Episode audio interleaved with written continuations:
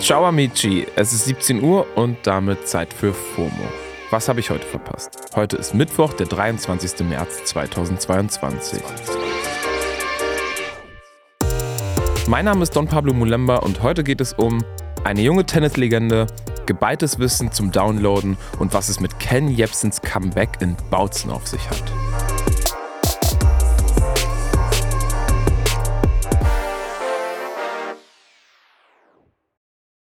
It's only a kick. A jump. A block. It's only a serve. It's only a tackle. A run.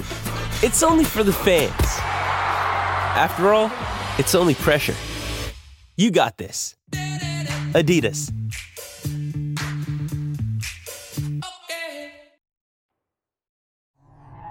This is perfect for me to share it with you, to talk to you about it um, with my team, my loved ones, that I'll be retiring from tennis. And it's the first time I've actually said it out loud, and um, yeah, it's, it's hard to say. So hat die australische Tennisspielerin Ashley Barty ihr Karriereende in einem Video via Instagram verkündet. Und das geht gerade viral. In dem Video lässt sie sich von der ehemaligen Tennisspielerin und ihrer guten Freundin Cassie Delacroix interviewen. Ashley ist eine echte Legende. Mit 25 Jahren hat sie bereits drei Grand Slams gewonnen und ist Weltranglisten-Erste. Karrierehöhepunkt quasi. Umso überraschender kommt ihr Rückzug. Die Meldung ist wie ein lauter Knall durch die Tenniswelt gegangen. Selbst australische SpitzenpolitikerInnen haben darauf reagiert. Doch Ashleys Entscheidung hat nachvollziehbare Gründe.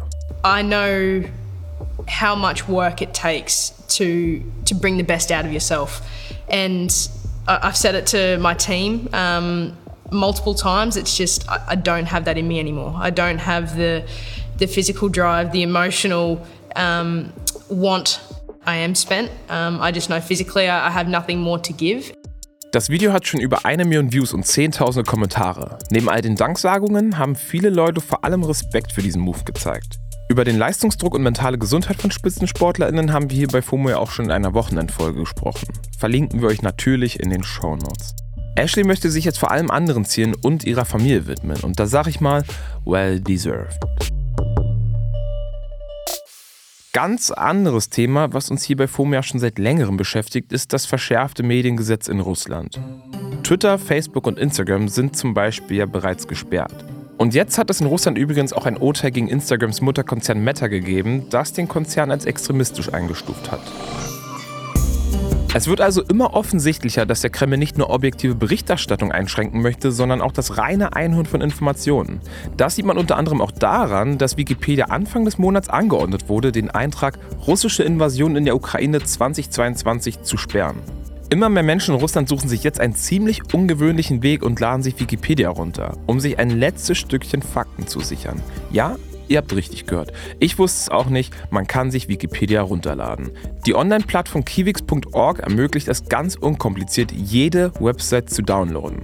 Laut Kiwix gibt es bei den Downloads vom russischen Wikipedia im Vergleich zu Januar gerade eine Steigerung von 4000 Prozent. Absurd, aber nachvollziehbar in der Situation.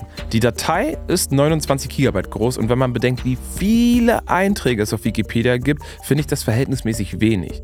Die Plattform verlinken wir euch natürlich in den Show Notes. Vielleicht habt ihr auch ein paar Websites, die ihr euch schon immer mal downloaden wolltet. Kommen wir zu einem Mann, der es nicht so ganz mit Fakten hat. Ich bin die Tage wie so oft durch meine Twitter-Timeline gescrollt und über ein Video gestolpert. Um was geht's eigentlich in der Ukraine? Ich glaube, es ist ganz einfach, es weiß auch jeder, es geht ums Geld. Geld, Geld. Das war die Stimme von Ken Jebsen. Ja, der Ken Jebsen, auch bekannt als Ken FM. Das ist auch der Name seiner ehemaligen Radioshow im öffentlich-rechtlichen. Unter diesem Namen hat Ken Jebsen nach seinem Rauswurf bei Radio Fritz jahrelang Verschwörungsideologien ins Internet gepumpt und ist damit zu einer Art deutschen Verschwörungsikone geworden. Vielleicht habt ihr auch schon von dem Podcast Cui Bono What the Fuck Happened to Ken Jebsen gehört. Dort wird Jebsens komplette Entwicklung und Radikalisierung noch einmal aufgerollt. Falls nicht, verlinken wir euch in den Show Notes. Die letzten Monate war es ziemlich still um ihn geworden und dieses Video, was zurzeit auf Twitter kursiert, ist quasi sein erstes Lebenszeichen seit längerem. Entstanden ist das am Montag auf einem der sogenannten Montagsspaziergänge in Bautzen. Da demonstrieren Menschen unter anderem gegen die Impfpflicht und Corona-Maßnahmen. Jepsen hat allein in diesem kurzen Ausschnitt auf Twitter massiv Verschwörungserzählungen zum Krieg in der Ukraine verbreitet. Gesehen habe ich das Video auf dem Account vom Journalisten Julius Geiler. Der arbeitet vor allem für den Tagesspiegel und ist auf Extremismus spezialisiert. Also auf Rechtsextremismus, aber auch auf Querdenken. Also perfekt, um ihn zu fragen, was es mit diesem Auftritt eigentlich auf sich hat. Hi Julius, kannst du uns Jepsens Auftritt kurz einordnen? Das Überraschendste an Jepsens Auftritt folgte eigentlich gleich zu Beginn, denn Jepsen trat nicht unter seinem Namen, unter dem wir ihn alle kennen, Ken Jepsen auf. Er wählte seinen bürgerlichen Namen, was äh, vermuten lässt, dass er hier mit dem Namen, der in seinem Pass eben steht, auch versucht, eine neue Marke zu etablieren und möglicherweise so auch ein Comeback anzustreben. Zum Inhalt seiner Rede lässt sich noch äh, ganz kurz sagen, neben der Tatsache, dass eben extrem viele Verschwörungstheorien zum Ukraine-Krieg verbreitet worden sind, darunter auch eine der gängigsten, dass die Russen angeblich die Bevölkerung der Ukraine von einer gefährlichen Nazi-Herrschaft befreien würden, ähm, kam es auch zu klassischen Fehlinformationen und Fake News durch Jepsen. Okay, und was meinst du, ist das jetzt sowas wie eine Art Comeback?